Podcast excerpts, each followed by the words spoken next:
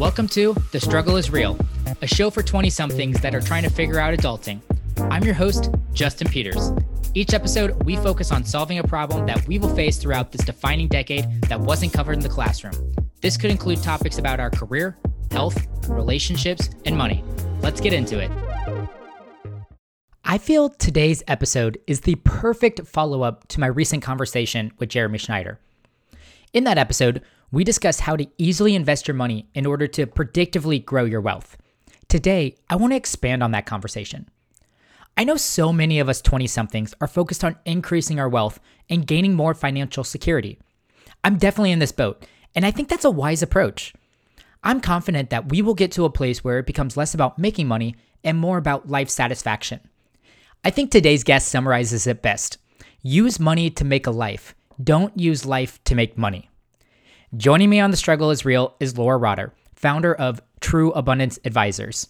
Laura's career is dominated by her 30 years of experience on Wall Street, but she spent the last six years helping individuals attain both financial security and life satisfaction through her own advising firm. Laura gives a lot of reflective advice on career exploration, how to go about pursuing a new life direction, and shares a technique to treat your personal finances like a business owner. After this conversation, I hope you walk away with thoughts on how you'd like to make meaning with your money. This is a personal question for each of us, and I don't think there's a right or wrong answer. As long as you've given it some real thought and continue to evaluate your line of thinking as you move through life, you'll truly live your rich life. Enough of me, though.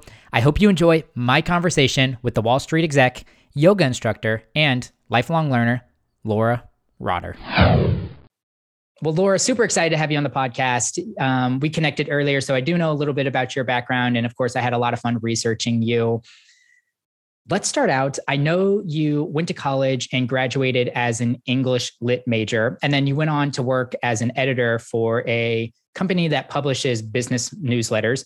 You found yourself, you made a transition, I think, internally to a different department within there, and then eventually found yourself at a bank in their credit department. Let's start off with that in mind. Tell me about exploring careers um, and opportunities within inside of your career early on. So I always thought whenever I was in college that college was where you did this career exploration. And then when you got done with college is when you decided what you were going to do for the rest of your life. But now being 28, knowing, um, having a little bit of hindsight that your first decade of your career is really meant for career exploration. So how did you go about exploring career opportunities early on in your career? And if you were to give yourself some advice in the past, what would you tell yourself? Wow, very meaty question. Sorry, a heavy one to start with, but I figured let's get right into it. so I have to start off with the fact that when I grew up, I think um, my father was an engineer, so I was probably a response to the fact that he was career tracked from the get go. He went to Rensselaer Polytechnic Institute for college. And so when it was time for me to choose college, the message I got from my parents and specifically my father is this is not career training. This is learning to learn. That's what college is about. I'm not sure that that was great for me because when I graduated from college, I had no idea what I wanted to do. I um, was not a very directed 20 something. So I really do believe. And so that's the first response to the question. My second response is plan, plan, plan. We all have plans. This is what I'm going to do first. And then it's, and um, that's not how life works. Um, it really is sort of a life is a creative journey. And we never know how that first job out of college is going to lead to the next job, is going to lead to the next job. Um, it evolves in ways we can't anticipate or know. Um, so that I graduated not only an English lit major, but an English lit major in the middle of a recession. It was very hard to get a job. Um, I was also the first child, so I was very responsible and felt that I have to find something. The first job offer I get, I'm going to take. And so that first job offer, I can now look back in hindsight and say, that was a learning experience. I learned about different businesses. I the some of the newsletters were um, about the beverage industry, about the auto industry. So it was a first step in you know knowing the business world out there. It was also a learning experience, and that was sort of a sucky job. I, I had to right? I had to um, had a time card for 45 minutes at lunch and they would dock me if lunch went longer. And um, it in that way it was not a pleasant work environment. And i think often our first jobs out of college are that. They're on the one hand learning what it's like to get up and be in the same place every morning. And and uh, um, and those are important skills to learn but it's not necessarily i think mo- nine times out of ten it's not going to be your dream job and um, so if i i can only in hindsight can I look back on sort of that job and then um, how I ultimately landed up um, at a bank? I mean, I, I, ended up at a small middle market bank because I spoke, uh, it was an Israeli bank and I spoke Hebrew. And that's how I got the job.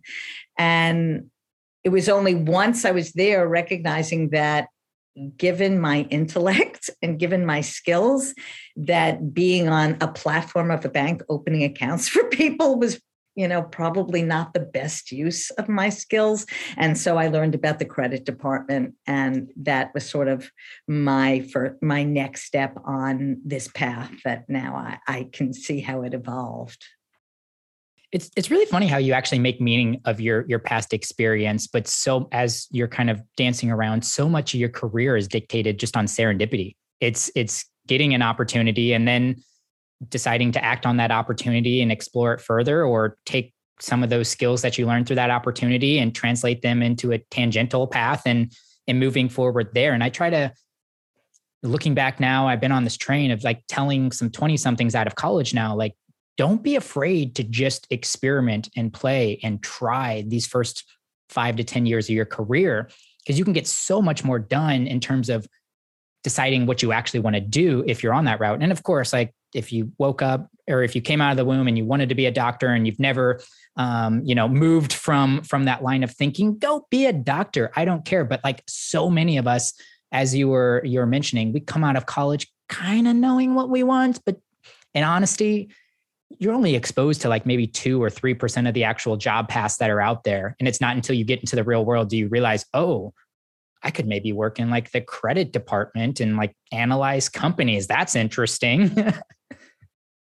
it's so true. I, I think looking at my own 20 something kids that there's sort of and, and thinking of my own background and where i grew up in a relatively affluent area you were either a doctor or a lawyer or an indian chief.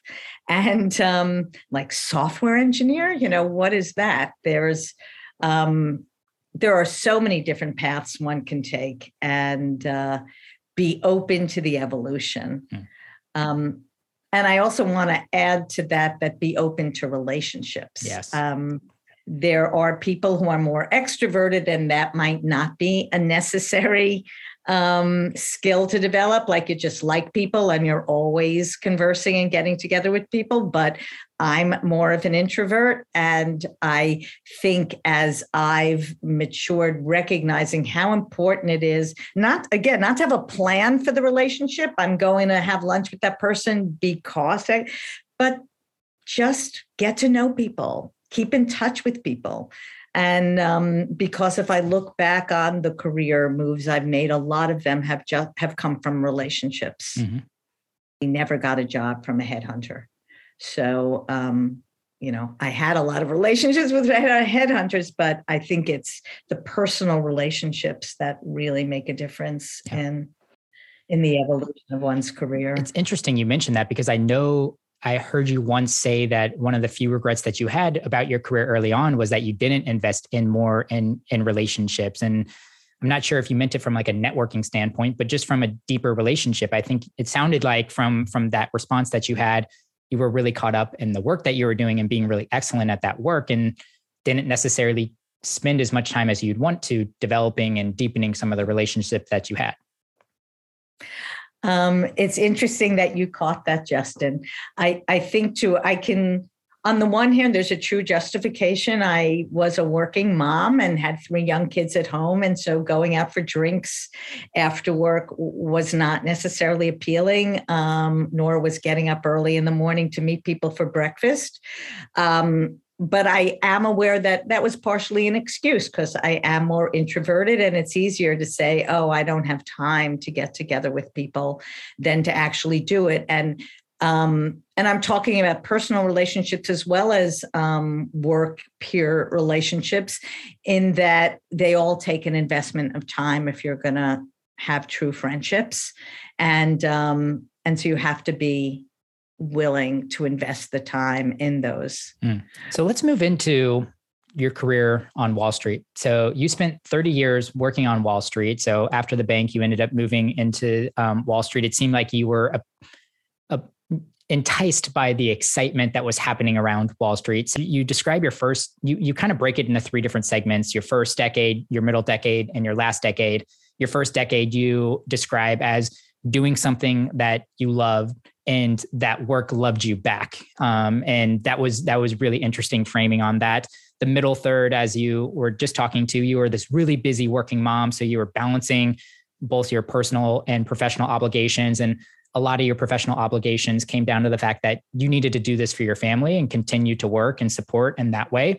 And then your last 10 years you got some space to think about it and you reflecting back on it, really hated those last 10 years. The culture around Wall Street changed from these nerds to the uh, the frat bros, and you weren't excited about what you were doing or who you were spending a lot of your time with. So I want to take each one of those segments and maybe ask you a question about them. So let's start off with the first 10 years. And one of the most fascinating transformations I see in this is going from making $11,000 $11,700 at your first job to it seemed like right around the end of this decade having your first seven figure career. So obviously, you gained a little bit of flexibility and like the reduction of this like survival instinct by getting more money. Um, you know, now you weren't focusing all of your money on paying for housing and transportation and groceries, but you were allowed to spend on some other indulgences in life. On that spectrum, was there a point where you felt like there was almost a lack of return, like similar to the concept of law of diminishing return? Such a great question about the money and, and what it meant to me. And I think in that, if we're going to think about that first decade, um, no. I mean, I grew up uh, in a family that struggled financially. And um, I look at both my sister and I, who became the primary breadwinners of our nuclear family. So um, I know there must have been an unconscious message that it's important to earn money and, and that money is equivalent to security. Um, and I, so when I first started out, I don't think I I remember thinking if I could just earn 25,000 a year, that would be so much money. I had no concept of costs and expenses and i i didn't have a lot of needs um, so I didn't feel like, oh, when I was making $11,000, I didn't feel stretched. I remember feeling really proud of myself when I put money into sort of the Christmas account at the bank. And at the end of the year, had $1,000. Like it felt like so much money. I didn't feel needy. I didn't even feel needy as a kid. Um, I wasn't aware. And I think, look, our whole economy, the, the kind of wealth that we see around us, I don't think existed in the same way and certainly not as visibly when I was starting out. So I didn't have this concept that like, oh, I, I, I need to make more. It was just like I'd like I'd like security. And over that first decade, I was more focused on on going from being feeling like the nerd in high school to feeling like, look how successful I am. It it gave me um, it helped my sense of self-worth for better or for worse i can now look back and say self-worth needs to come internally but um, it it helped it was my identity it helped me feel good about myself look i'm good at something and i'm paid well for it and um, and then sort of unconsciously because i didn't work with a financial planner so unconsciously buying a bigger house and buying a vacation home and buying nicer things. I enjoyed it. And I wasn't so aware of how that might be trapping me into a lifestyle that I, you know, as you said, sort of that it's no longer additive. I didn't feel that in the first decade because in the first decade, I, I enjoyed my job. I enjoyed my level of responsibility. And also interestingly, right, as as someone, I guess in my 30s at the time, it was it wasn't competitive yet you know like you had peers at work and you didn't feel like you were competing against them you were all working and learning at the same time, there was this feeling of camaraderie and being part of something interesting and intellectually challenging, and of course, um, financial good financial remuneration. But I would say for the first decade, I d- I didn't really sense the downside. Mm. Did you eventually get a feeling of competing with your colleagues? You almost made me feel like there was a later part in your career that there was this competition between colleagues. Yes, I think um, certainly in a lot of fields. Someone once said to me, if you want to have friends at work, be a teacher. Um, so I don't know that it's unique to Wall Street, but at some point, um, I and and partially it was also my decision, if you will, that I didn't stay at any one firm for a while for a long time. I, I probably um, for that first decade was like every year and a half or two years I was switching jobs. So to a certain extent, I was always um, proving myself and on the one hand, so I would leave jobs and double my income. On the other hand, there isn't sort of the sense of stability that people know who you are and trust you. And um, so in your first couple of jobs, everybody's young and everybody's learning. And again, that sense of being in it together um, a decade later it's you know who the hell are you and what are you bringing to the table and and what can you do and um, that gets old after a while especially as as you age um, you know if i had it to do over maybe i would have been more intent on staying somewhere for a while mm. um, and i think the sense of not being appreciated which always drove me to you know leave for the next best position um, again i can now look back and say that that's an internal sense. Um, but i always felt like well there'll be a better place where i'll be better appreciated. It's hard. So back to your original thought too around self-worth and your income i still struggle with that a lot right now. I think lots of 20 somethings and i'm guessing most career working professionals probably struggle with this as well. Um, maybe because a lot of companies struggle with appreciating their employees outside of what the annual raise and bonus looks like. I think that's like, since that's one of the few opportunities we get to gauge what our employer thinks of us, like that's what a lot of our self worth is tied to.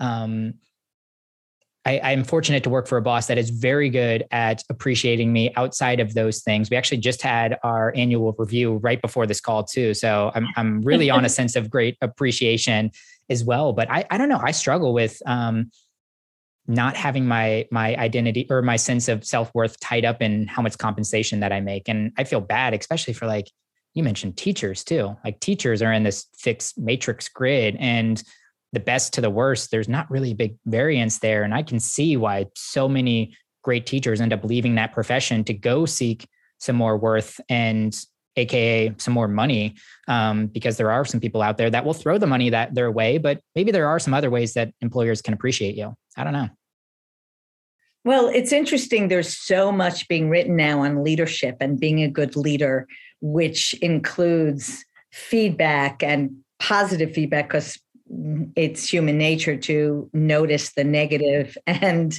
reflect on the negative and not so much the positive. In my experience, again, in my career on Wall Street, I was not at the larger institutions that maybe would have done this. I ultimately was at hedge funds. And what happens at hedge funds is that the person who starts the hedge fund is very skilled at investing not skilled at managing people. And then the hedge fund grows and they need to hire employees. Again, by and large, you're lucky if you have someone who's skilled at managing employees. Not that it's an easy skill, but um, so um, you know, I didn't work for the greatest people.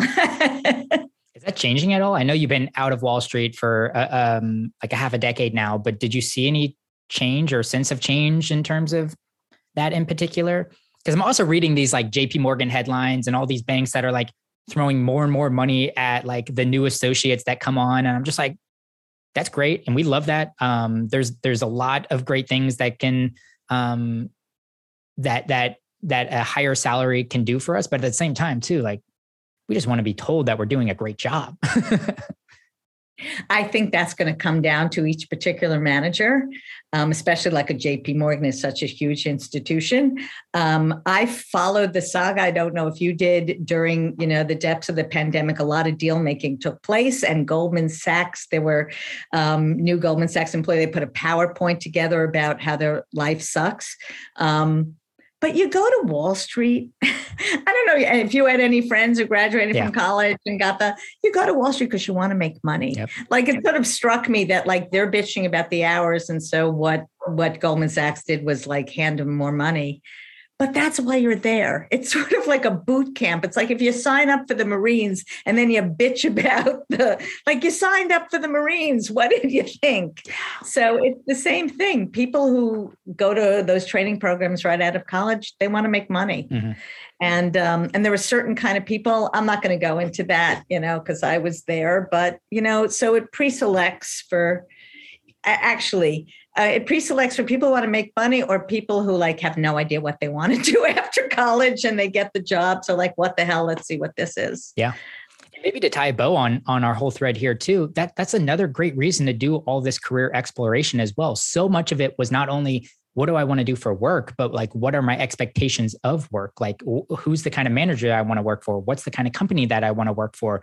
Is this to optimize how much money am I making? And do I want to balance between flexibility and the person I'm working for, the values my company holds? So much, so much of that you start to figure out and identify while you're working early on in your career. So once again, I just think that's another great opportunity for you to go and, and explore and do different things, especially through your 20s um, around career. But I do want to shift the conversation now to your middle decade um, as I mentioned, this was your your busy time, and this might be part of your answer to this question.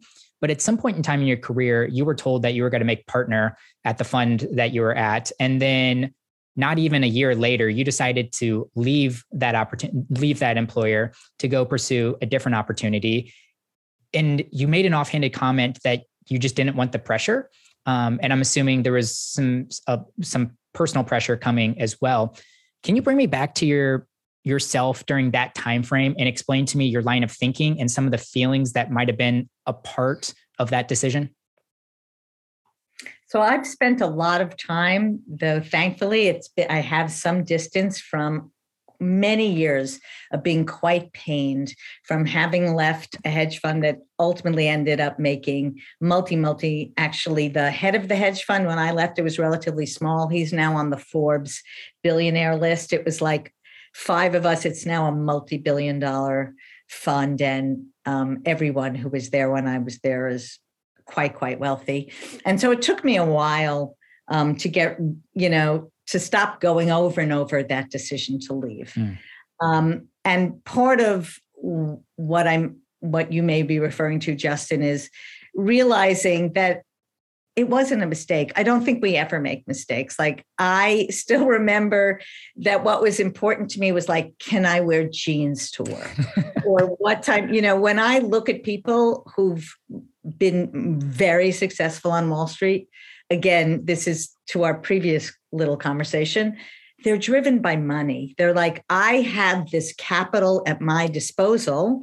What can I invest in? Who, what, what up? At, and for me, it was more like, this is an interesting job. How early can I leave? Um, what can I wear to the office? Like, not to downplay my, but that wasn't who I was, this like empire. It's not who I am. And on some level, I must have known that unconsciously that I, I'm not looking to build an empire. I'm looking to have enough. And yes, I had very young kids, and I was approached by a friend who ran a hedge fund that was closer to my home. I did it wasn't in the city, it was in the suburbs, and it had a little pond. I remember, and I thought, oh, the kids can come and we can eat, um, we can have lunch together around the pond. Like those were clearly the things that were important to me, and not, you know, again, how much money can I make? And um, and I remember my husband saying in retrospect how helpful it was to have me more accessible. Um, I could not have foreseen that what happened is the hedge fund I left to join ultimately put itself out of business after a couple of years. I sort of I had the arrogance to believe that you know I would never make less than a certain amount of money and um, hadn't occurred to me to think about those kind of things which who is a better manager and who might have a longer um, time span in business. It was more like oh this will be an easier commute and um, and i could be near the kids and um, for better or for worse that's how i made the decision. And another this is sort of a postscript but this was my awakening moment so um, I left a pretty coveted job. I had been in charge of a particular kind of investment and I left it. And so he, the hedge fund I left was recruiting a replacement, and several people who were in the running reached out to me. Um, one of them, a lovely man, got the job. We we coincidentally a couple of years later bumped into each other. We were on vacation together, and he kidded. You know, he was taking tennis lessons with my husband, and he said, "Oh, I replaced his wife." And blah blah not less than six months later, this gentleman, I still get chills when I think about it because I was still in the, oh my God, I get left so much money on the table. Not less than six months later, he was diagnosed with a virulent um, cancer and, and he passed. Like we saw him in August and we joked and he died by December. And I think that was like the the awakening. That was like, Laura, it doesn't matter how much is in the bank account. We're each gifted a certain amount of time on this planet and stop looking back with regret on leaving that position. It made me feel like maybe that was why, you know, I can be booga booga. Like, so his wife was left with resources that he wouldn't have had otherwise uh, um, after he passed. And maybe that, you know, like stop questioning how life evolves. We, we never, we don't really know. That is that's tough and a really sad story. And you're right. I think um, I definitely want to explore that a little bit more. But let me ask you about your last decade. And I think this will segue into that conversation as well. So, early on in your career, you created this identity for yourself that you were someone that was good at analyzing companies. And I remember early on in my career, I still a little bit of this as well. I'm like seeking a sense of career identity as well. Like I was just like I got out of college and I'm like I need to I need to you know find that identity and I kind of gravitated my first to my first job because I was successful there. And it took me when I was leaving that job it took me a lot longer to leave that job because I really had to unravel the identity that was wrapped up in this company. And I'm good at this job and this profession and these industry skills. That was a big challenge for me. And it seemed like that was a big challenge for you as well. I mean, you spent you you you mentioned 10 years of really not enjoying what you were doing. So in terms of unraveling, there was quite some unraveling there. you ran into a book called Nine, 90 Days to a New Life Direction. And we'll link it into the show notes for anyone that's interested. But there was a exercise in that book where you got to where they suggested that you interview do like a career interview with three different professions and you picked a yogi a rabbi and a financial advisor focused on women and uh, knowing your background too i can see why you selected each one of those it's really fascinating but if you had to run the experiment again assuming that you had to pick three entirely different paths what would you explore now and were those were those fields on the original list and just didn't make the final three? Are they relatively new ideas? So it's um, it's interesting. So rabbi for um, I grew up in a part of the a very spiritual. I've always been a very spiritual person, and um, I grew up in part of the Jewish religion. It's probably true of all religions. We've all evolved. That was very um, male dominated. So I had people ask me when I got to college, I met many other people who were very um, tied into their Jewish identity and religion, but not as, um, I guess, for lack of a better way to put it, sort of right wing is the way I grew up. And they would say, Why didn't you become a rabbi? But that wasn't a choice that I knew was available to me as a woman growing up. Um, so I think maybe that would have always been. I mean, I wonder if I was born 20 years later, or if it had had that maybe been a path that I thought was available to me. But certainly, um, I didn't know it to be available when I was growing. I'm, I'm, very ignorant to it as well. I was surprised. I didn't even know women could become rabbis until I was listening to to a couple of your podcast episodes, and I was like, oh, okay. But once again, I'm very ignorant to that. so that and that's probably true in many other religions not just judaism that women have taken on greater and greater roles. Mm-hmm. um, and yogi i was relatively new to but it's the same thing. I liked um, the spiritual teachings tied to yoga. I think when you had just asked that question justin if i was doing another exploration um, i might choose the same the same careers in that I more and more am interested in infusing spirituality into into money. Um, I'm very aware that just who I am as a person brings a certain vantage, you know, vantage point to the discussions. Uh, and I don't want to say struggle because I believe in letting my life evolve, but wonder how can I bring more and more um, right brain kind of exercises to the work I do because it's easy to fall into discussions of, you know, to spreadsheets and dollars and cents.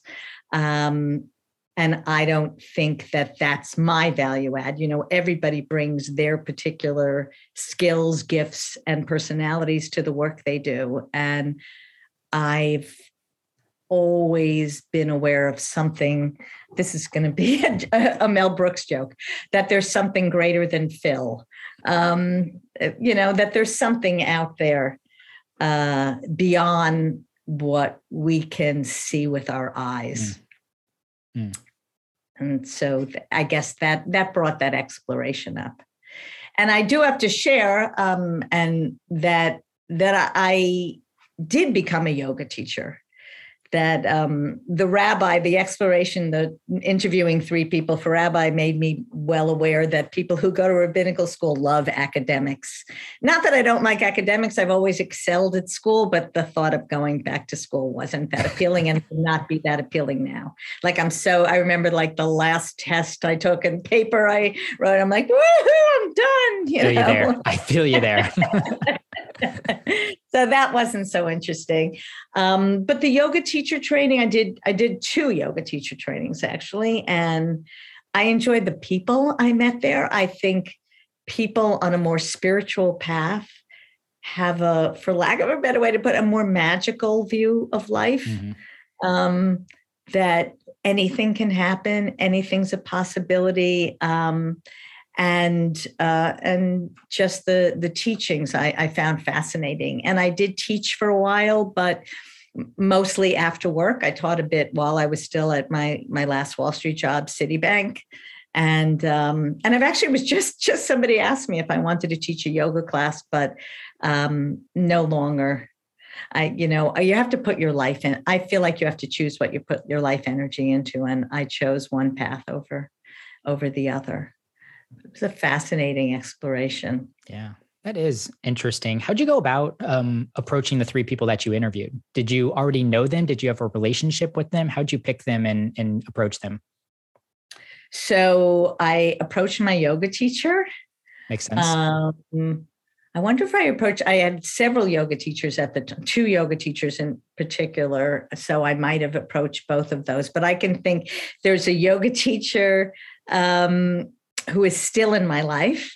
She is also, so to show quite how booga booga I am, she's also an astrologist and, and a tarot card teacher. And I, I've um, studied both with her, and she also just became a life coach. And so I've done some work with her as a life coach. So she remains in my life, and she, I feel like, is quite an important figure in my life because I, as I said, I was pretty spiritual as a younger child. And then um, I'm in a very strong 30 some odd year marriage. My husband is quite different than I.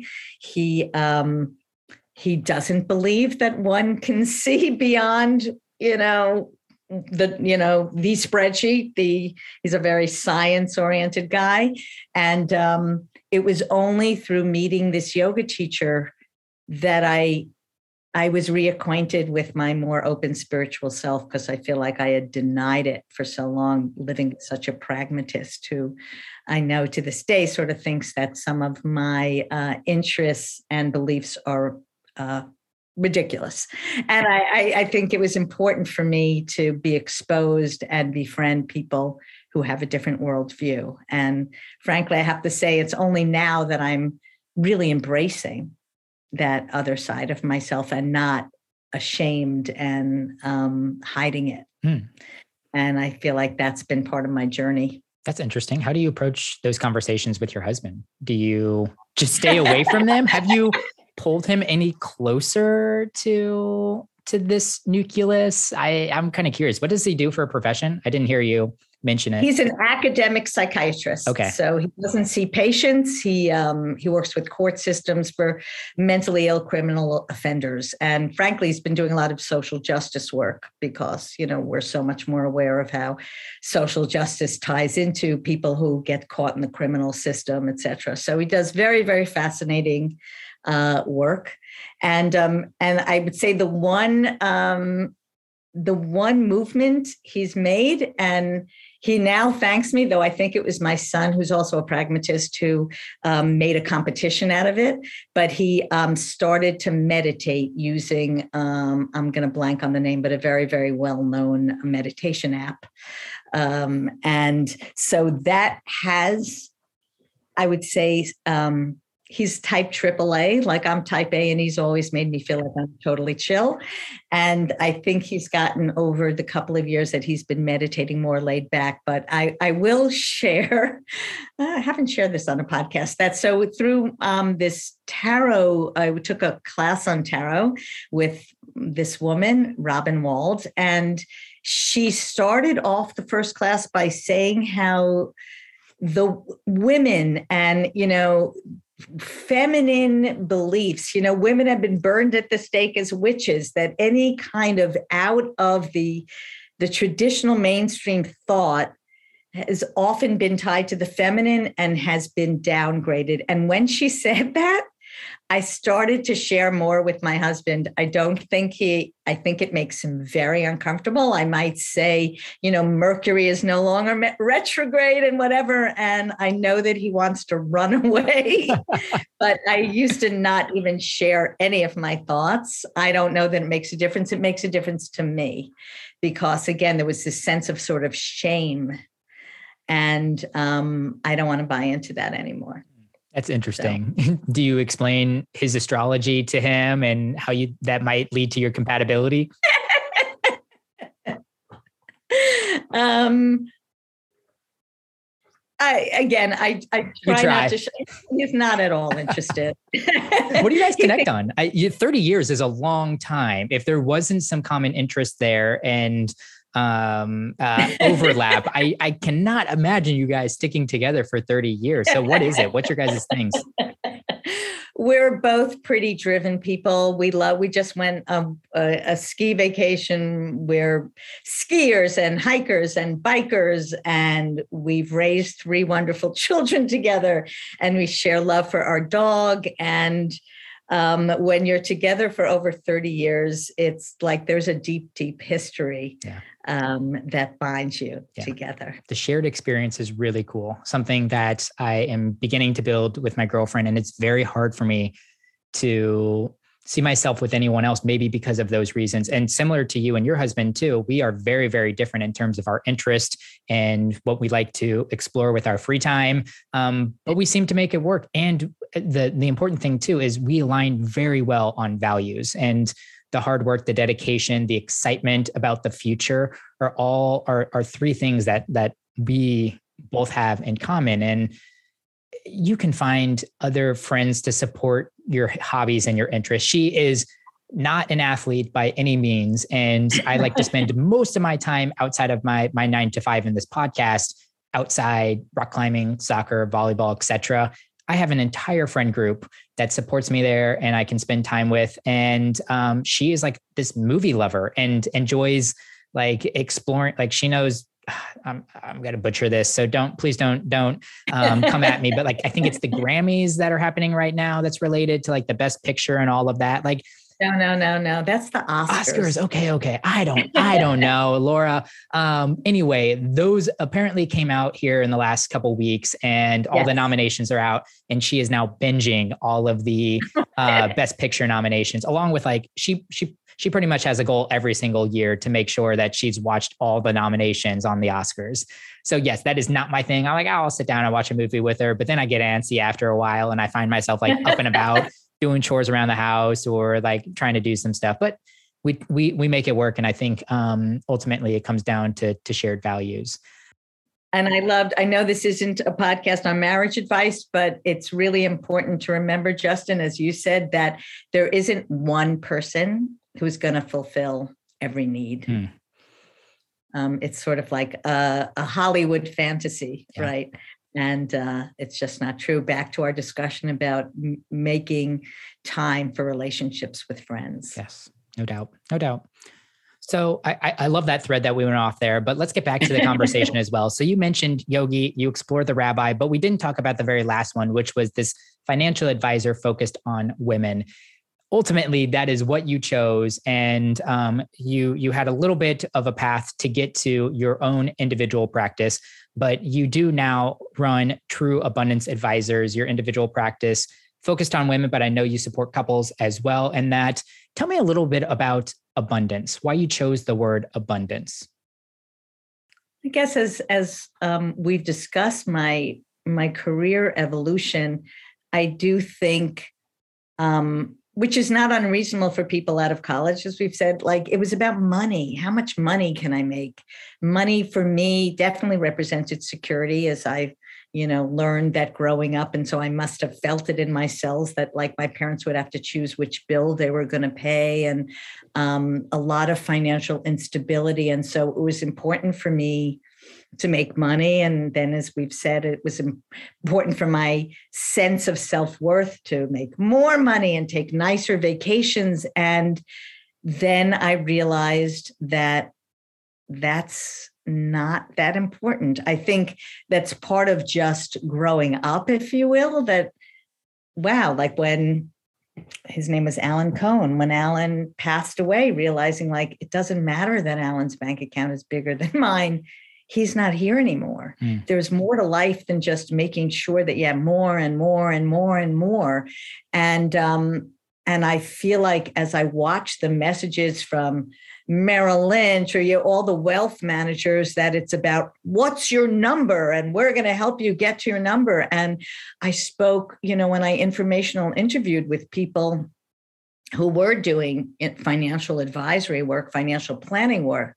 I'm thinking of there's a whole segment of my industry which I'm very involved in called financial life planning. And they said, you know, it was people who are do, already doing it for 20 years who said, so I've watched myself grow my clients' wealth and they retire and they're miserable.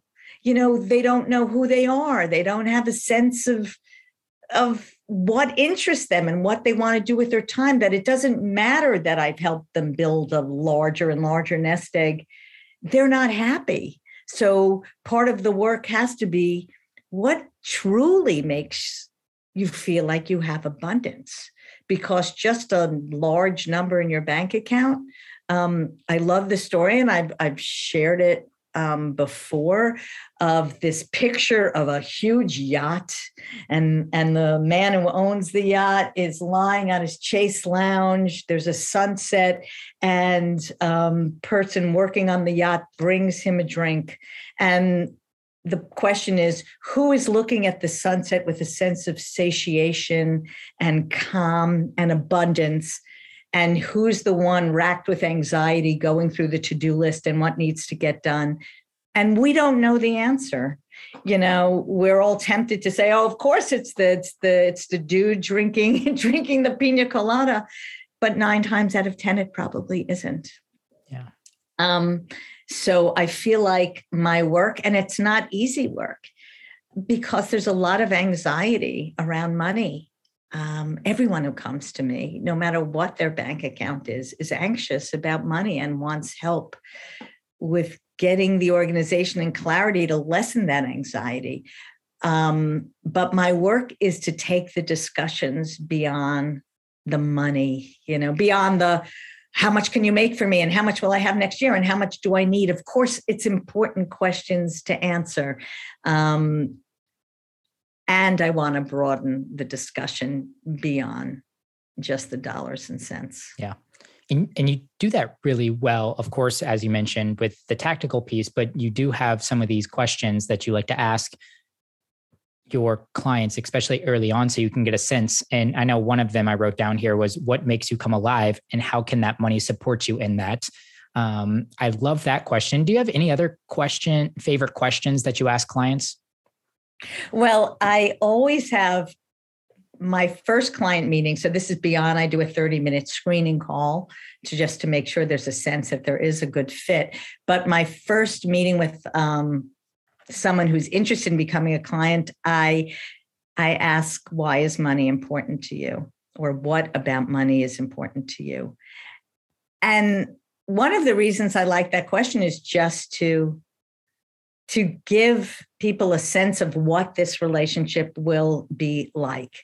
Because they're anticipating you know do you need my account statements? And um, how much money do i earn? And what's what do i have saved? And all the all the questions that any financial advisor would ask. Um, but i want to make it clear that we'll have other that we'll have conversations beyond that. And and was going to say if someone has difficulty answering that question, but of course that that um, uh, as you and I have discussed, I do. I have taken several courses on deep listening. Um, there are some people who are talkers, but you can get someone who asks, who just answers, "Oh, security," and then the the the skill or the challenge is to say, "Well, what does security mean to you?" Or was there a time where you didn't feel secure? Or what do you imagine security will feel like? Or, mm. you know, to take it beyond the like, oh, thank you, security. Now I got it. Let's go on to the next thing. Um, mm. And to see how open the person is to that conversation. Um, I, I have said I've, I have a relative who, when I named the firm True Abundance Advisor, said, I don't know what that means. And I said, Well, you're not my target client. Um, so I I love everyone I work with. I have the greatest clients and and I I feel like I screen for that. Mm. Um, you know, I, I want to work with people I enjoy and I want to work with people who would enjoy working with me. So, um, you know, as an example, if someone says, you know, what's your performance and have you beaten the market? And, you know, it's like, first of all, that's not my intention. It's interesting because my background was investing, and I know other people who have left, you know, institutional Wall Street and hung a shingle out. It's because they still want to manage money and they want to do it for individuals. And my money philosophy is let's keep fees as low as possible and diversify um, in low cost funds or exchange traded funds and put a plan in place based on who you are and what your goals are. And we're not going to change that plan for you know an infrastructure build back better passing or not passing we'll change that plan if you tell me you know what i just lost my job and i need to but So if your life changes, we'll change the plan, but we're not doing tactical trading based on news that's coming out, which is, you know, very different than what I used to do for institutions, which is all about beating the market. But that's, you know, I, I that's not for the people I'm working with. Mm. Yeah, that is a very timely thought because the podcast episode that will be coming out right before yours is an individual called Jeremy Schneider, and he is a big believer in just low cost index fund investing, um, especially for the everyday consumer, because the only predictable thing there is how much you're going to pay for fees, not necessarily the performance of any certain fund um, or individual stock or any asset class. So, yes, very, very timely topic. I do want to grab one piece of financial advice from you right before we we conclude this conversation. You have this interesting concept of looking at your finances like a business. Can you expand on that a little bit more? Um, sure, I'd be happy to. And it's really especially relevant for people who are, you know, in the first decade of working, especially I'm in um, Westchester County, which is a commuting suburb of New York City, quite an expensive city to live in. And um, I, when I'm working with someone or working with my kids and their friends, I tell them, look at the overhead you put in place. Look at the expenses you have in place that you have to pay for, even if you decide to sleep the entire month. Um, and ideally, and I say ideally because in a place like New York City, it, it's not always possible, but ideally, you look at what gets deposited in your bank account each month. So that's your paycheck net of all the taxes you pay, um, the premiums you're paying towards health insurance, et cetera. And frankly, even if you're say, putting some money towards your 401k, which you should, um, at least uh, the amount of your match, what's deposited in your bank account each month? And ideally, all those fixed expenses, your overhead, similar to a business, are not more than half of that paycheck. Um, if they are more, and frankly, when I first left Wall Street and you know hadn't gotten my overhead down, my overhead was almost 80% of what I was putting in the bank. And that doesn't leave any room for fun and savings. You want, you don't want to feel choked if you're paying too much on rent or you've got too many recurring expenses between Netflix and now Apple TV and Hulu and all these subscriptions that you sign up for and you don't even realize. So I really tell everyone go look at what you're paying for each month your cell phone bill, your car lease, your rent, or your mortgage, and try to keep that not more than half so that you can save an additional 10 to 20% of what's coming in each month. You want an emergency fund that gives you at least at least 3 months of your expenses and ideally 6 months of your expenses if if you are, you know, not a tenured professor and you know probably nobody is. So just in case you lose your job or you blow your tires or your roof leaks that you're not suddenly whipping out a credit card with a 25% interest rate to pay these things. So you want to be saving 10 to 20% in addition to your 401k contributions. And then in between you want like 30 to 40% for fun um, so you can go to the movies and so you can buy that new pair of shoes. Um, and and the 10 to 20% of savings uh, is also towards like, you know, you want to take one big vacation a year or you know that you like to buy Christmas gifts for everyone. So you're saving towards those things so that so that you're not suddenly choked in putting money on a credit card to take your vacation or something. So and the overhead is harder you know that will change over time. You might say oh my god i my overhead's too high so i'm going to start exploring moving somewhere else. Um, so that's a, a slower change. But the fun thing for people i know that really have no idea what they're spending and each month might end up with some credit card debt i say you know what?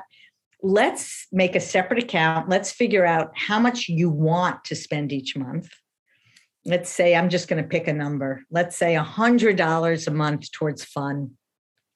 Well, that means you've got $25 a week to spend on fun. Doesn't sound like a lot, but if you really need to track it, you have an automatic transfer from your checking account to a separate account of $25 each week.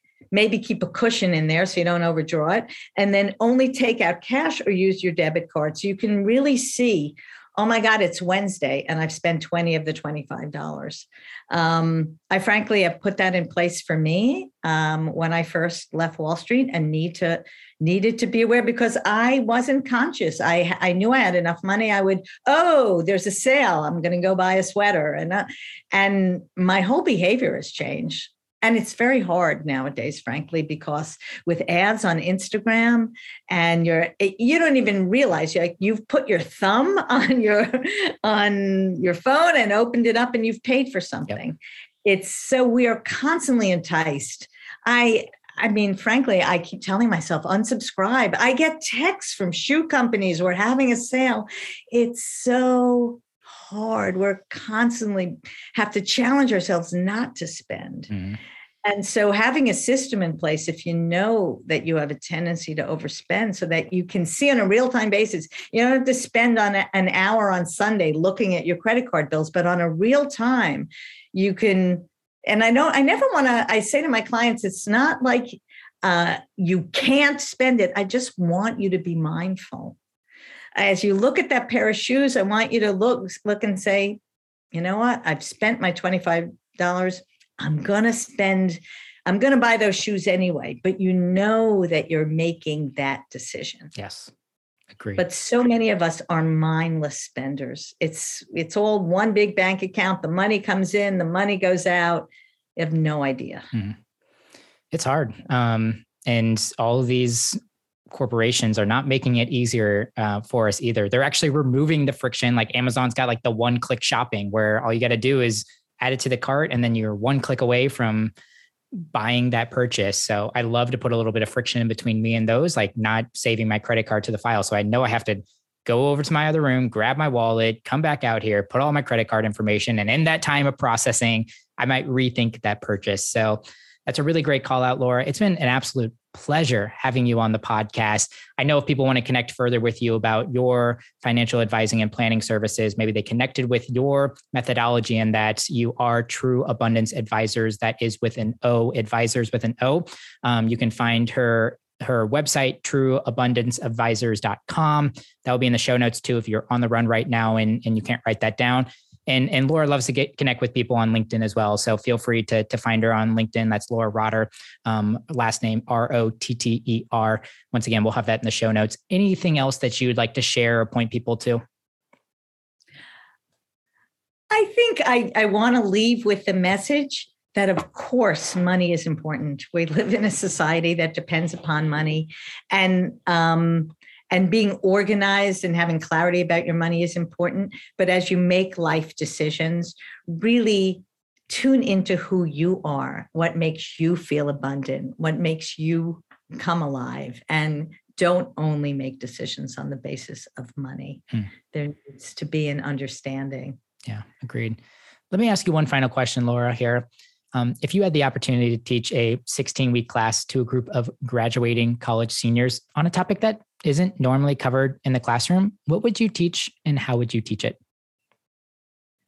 It's an interesting question because I find Justin um, personal financial literacy is not taught in the classroom. Agreed.